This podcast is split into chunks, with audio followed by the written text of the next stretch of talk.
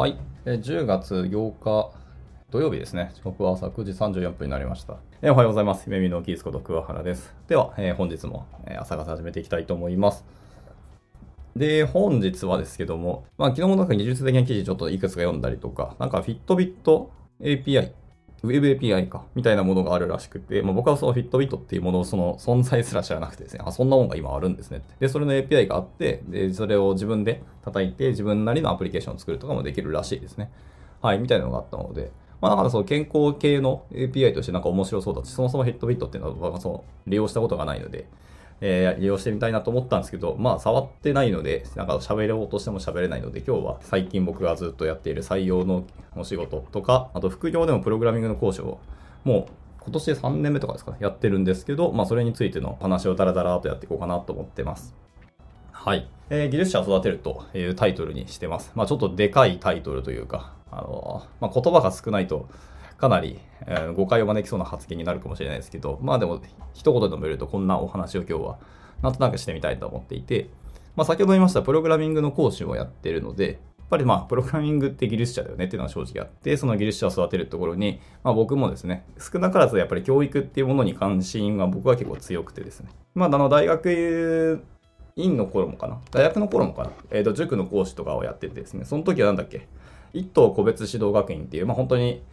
いち対いちの時もあればいち対さんぐらいであの塾の講師っていうのをやってたりもしましたし、あの学習ボランティアもやってましたよみたいな話もしたと思うんですけど、えー、特に、まあ、教えるっていうことだけで言えば本当に簡単なんですよね。教育って言葉はありますけど、えー、教えるの文字だけだったらものすごく簡単なんですよね。別に向こうが聞いてなくても結構ですし、こちらとしてはカリキュラム通りなことをやれば結構みたいなところがあるんですけど、えー、育てるの文字が入った瞬間、急にハードルが爆上がりするんですよね。特に、まあ、塾とか、そういう私塾だったり、あの、私立学校だったら話はわかんないですけど、公立校とかになると本当に進路のところまでしっかり責任を持たなきゃいけないというので、学校教育機関の中にいる、まあ、教師の方々っていうのはすごく今大変だろうなっていうのは思います。でさらにこう多様性だっていう言葉があって、多様性自体は本当に素晴らしいんですけど、それを現実としてあの落とし込むってなった時に、それもまたハードル高いですし、教師自体も別に多様性に今から対応していかなきゃいけないっていうか、自分自身を多様化していかなきゃいけないのに、えー、教える側が今からやるのに、それを親御さんからすると、まあ教師はできて当然だよねみたいな態度でやられるので、それもまた難しいっていうか、むずいに決まってんじゃんって話になるんですよね。っていうので、まあ教師の方々本当大変だろうなってつくづく思います。まあそこで、えー、担保しきれないところとか、補填するっていうものをこう塾とかでやれるのが本当は一番いいし、あれなんですけど、まあ今はでも、なんでしょうね、義務教育を受けるのは、まあ、一旦受けていただくんですけど、本当にこの先の人生において自分の実学となるもの、実力となるような学を、何をやるかっていうのはもう塾だけではもう担保しきれないというか、まあ本当自分たちで物事を見つけて自分たちで学んでいくっていうのが今後はもっともっと求められるだろうなって思ってます。で、またそれをやってる方々で、そう、中学校か小学校か、学生の中でもすでにアプリケーション作ったりとか、学生ですでに起業して、すごく大きいお金を稼いでるみたいなお話も、まあちょいちょいテレビでも見たりするぐらいなので、まあそういう子たちはまあほっといてもいいですし、そういう子が増えてきたっていうのはとてもいい時代だなと思ってますけど。まあ一方で、その今までのレールに乗った教育しかできない親御さんも全然いらっしゃるし、そういう大人もたくさんいると思います。またそういうものしか見てこなかった子供も選択肢としてそういうレールにしか乗らざるを得ないんだろうなっていうのも正直あるので、なかなか難しいんですけど、とはいえ、えっと、技術者になればその路線に乗ってもその先の可能性っていうのは結構大きいなっていうのは僕は未だにこう強く感じていて、で、まあ困ったら、まあ英語とプログラミングはやっとけみたいなことは言ったりしますね。あ、あと国語ですね。はい。このみっつは絶対やった方がいいと僕は思います。えー、数学とかアルゴリズムとかロジカルなところも本当は言いたいところではあるんですけど、まずは物事を考えるとき、僕らは母国語で物事を考えるので、国語って必須だよねって感じです。最初からナチュラルに英語で物事を考えたりとか、英語で何かをやってこれてるっていう関係の方は別に困らないと思います。で、なんで英語かっていうと、それはもう説明不要だと思いますけど、まあ英語が世界で一番通用する言葉だし、英語一本あれば全世界、大体の国は行って生きていけるのでっていうのがあるので、あの可能性を広げるって意味だと英語をやった方がいいっていうのは、まあ皆さんもあの感じている通りだと思いますけど、ただ日本に生まれて日本で育ってる方は多分日本語で物事を考えて、で英語で喋るときはそれを慣れてきたらほぼ脳死で英語で考えられるようになるかもしれないですけど、それまでは日本語で物事を考えて、それを英語で最後表現するっていうプロセスを挟まなきゃいけないので、僕は国語はやった方がいいっていうのは結構言ったりしてます。っていうのは僕が国語で苦しんでるし、今もうあの日本語が下手くそすぎるので日本語で苦しんでるので、やっぱり言葉ってやった方がいいなっていうのはつくづく思ったりしてますと。でその上でプログラミングっていうのはやっぱり大事だよなっていうのはあるので、まあこの辺までやっとけばいいんですけど、じゃあ、えーと、プログラミングをやるのはいいんですけど、えー、どうやってやるかとかどうやって教えるかとか、ところがまたもうずっとこれがもうここ最近悩み続けたことで、で、先週の金曜日からまた僕が教えているバンタンテックフォードアカデミーで僕は教えてるんですけど、確か最近名前が変わりましてですね、バンタンテックフォードアカデミーではなくて、えー、角川ドワンゴ情報工学院。工科学院かっていう名前に一応変わったんですけど、まあ、というところで僕はプログラミングの講師をしていて、えー、後期のカリキュラムがそうですね、先週金曜日からスタートしたんですけど、久しぶりにまた JavaScript を教えてほしいって言われたので、まあ、JavaScript で、まあ、目標としては最後 React を使って、まあ、簡単な エスピーエー 的なものを作りつつ、まあ、自分のホームページっていうのを作ってもらえるようにしたいなというふうに思ってました。本当に初級者の方々ばっかりなので、あの エイチティーエムエル すらあんま、あんまり書いたことないよとか シーエスエス 書いたことある人がほぼいなかったので、まあ、それぐらいの初級者に教えてるんですけど、まあ、どっから教えるとか JavaScript でそこをやるってなると結構大変なので、まあ、ホームページ作るっていうのはその自分たちで何かちゃんと作ってでインターネットに公開したっていう実績を作ってあげたいなっていうのが正直あるんですよね。身になったかどうかはもう皆さんにお任せするしかないし、そこは僕担保するところではないと思ってて、えかつそこは強制することでもないと思ってます。合わなければ別にやらなくて結構だし、授業途中でもう来なくなったってのは別にそれは選択の話だと思ったので、僕はそれは結構だと思ってるんですけど、やっぱなんか一個作ったっていうものがあって、それが人に見せられるものがあるってっていうだけで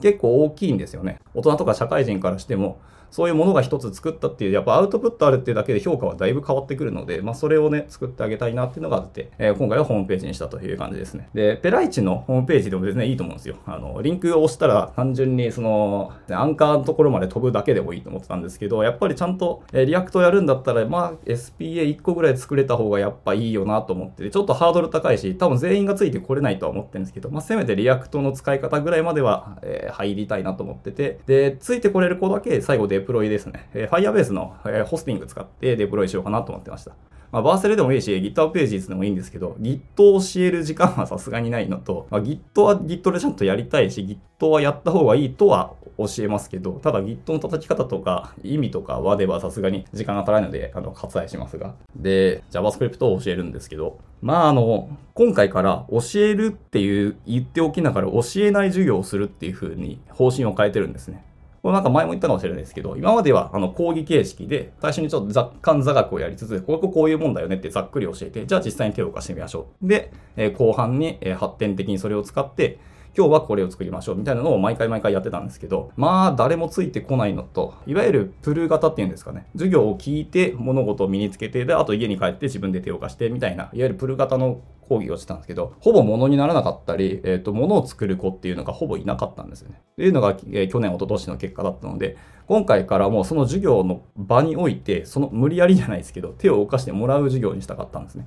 っていうので今回からは教えない授業ということで、えー、最初に今日のゴールはこれですみたいな、まあ、ペライチの画面バンドを見せたり、あの実際に動くものをとりあえずネットに上げたやつでそれを触ってもらって、じゃあこれを今から皆さんは Google で調べたりなんかしながら自分で作ってみてくださいっていうので丸投げして、僕の、えーと、存在は単純になんかリファレンスとか質問対応だけにしますみたいな授業にしたんですね。はい。まあ、結構度肝抜かれてたっぽいです。みんなの学生の皆さん。なんだけど、なんでしょうかね。あの、プログラミングの格言に習うより慣れろっていう言葉があるじゃないですか。あの、まあ、言葉の、あの、正確性というか、細かい言葉の表現とか違うかもしれないですけど、本質的には一緒ですね。教えてもらうもんじゃなくて自分で身につけてくださいねっていうのがプログラミングの本質だと思ってるので、基本的には教わることっていうとあんまないんですよね。質問し、それの回答をもらって自分が何かをそこで身につけるっていうのが正しいと思ってるし、あの本来の教育ってそういうもんだと思ってるんですよね。僕としては。なので教師とかそういうメンターの人っていうのはもう使い倒してなんぼだろうみたいなところは正直思ってて、そういう存在として僕みたいな、もはや現役でほぼほぼ書いてないような退役軍人でも、まあ、役に立つところがあるんだったらあのぜひ使ってくださいみたいなところはありますね。まあ、でそういう場を作ってやっていったんですけど、だいいっかいは割と感触は良かったですね。言うて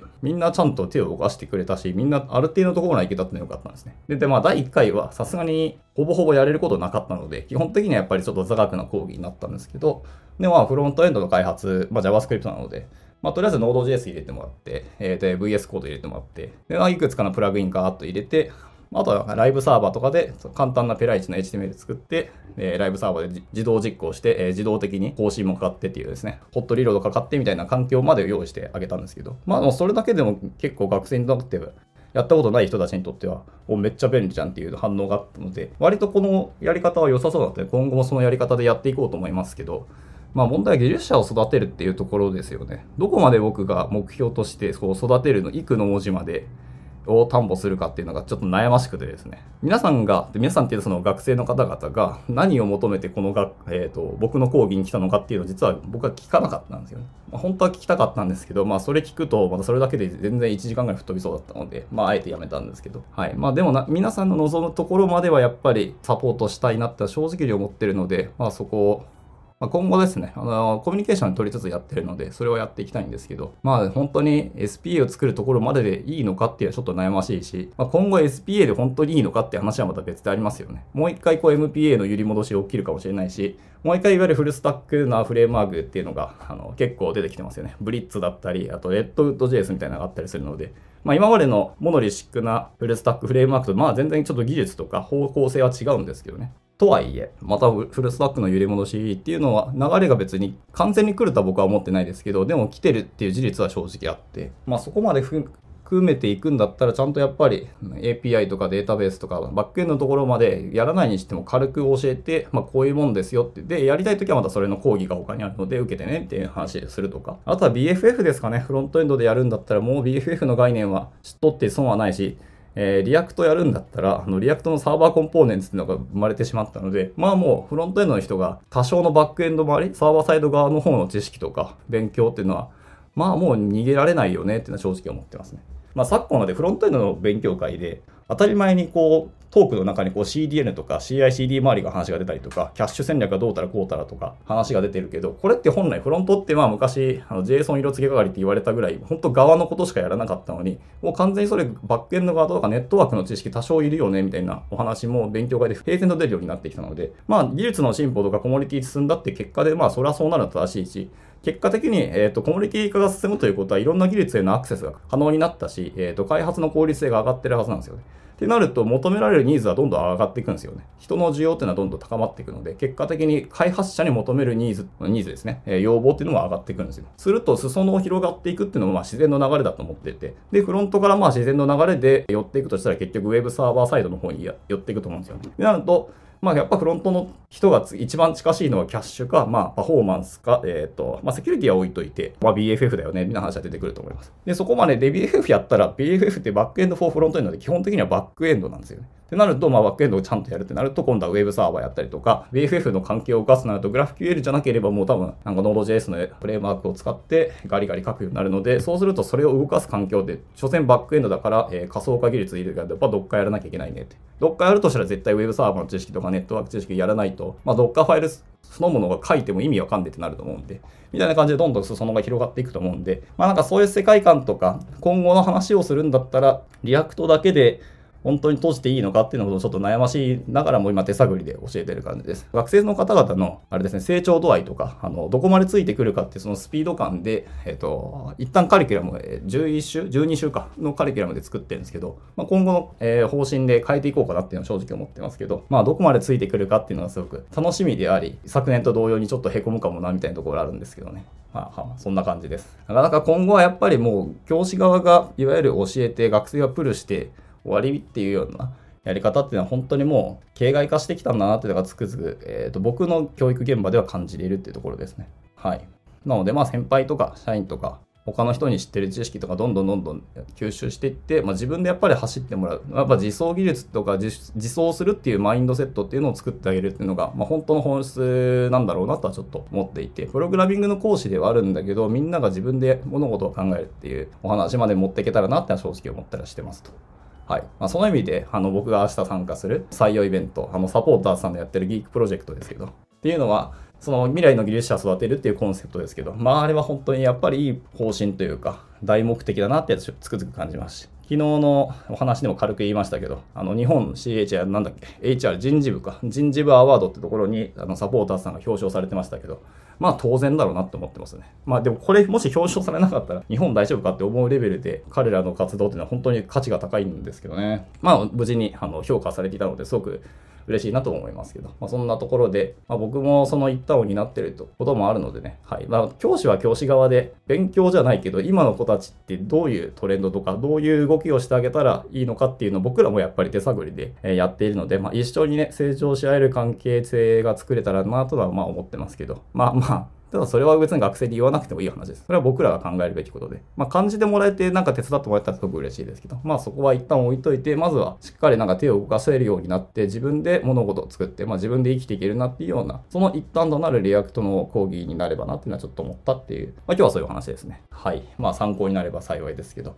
まあ今後どうなるかわかんないので、また、あの、報告がてらどっかの朝活で喋ろうかなと思っております。じゃあ、えー、だらだらと喋りましたけど、こんなところで今日の朝活は終わりにしたいなと思います。じゃあ、今日日曜日ですね。はい、のんびり休んでいただいて、さん連休、明日もお休みの方いらっしゃると思うんで、のあの休んでいただければと、はい、思います。僕はがっつり仕事していきたいと思います。じゃあ、えー、今日も一日頑張っていきましょう。お疲れ様でした。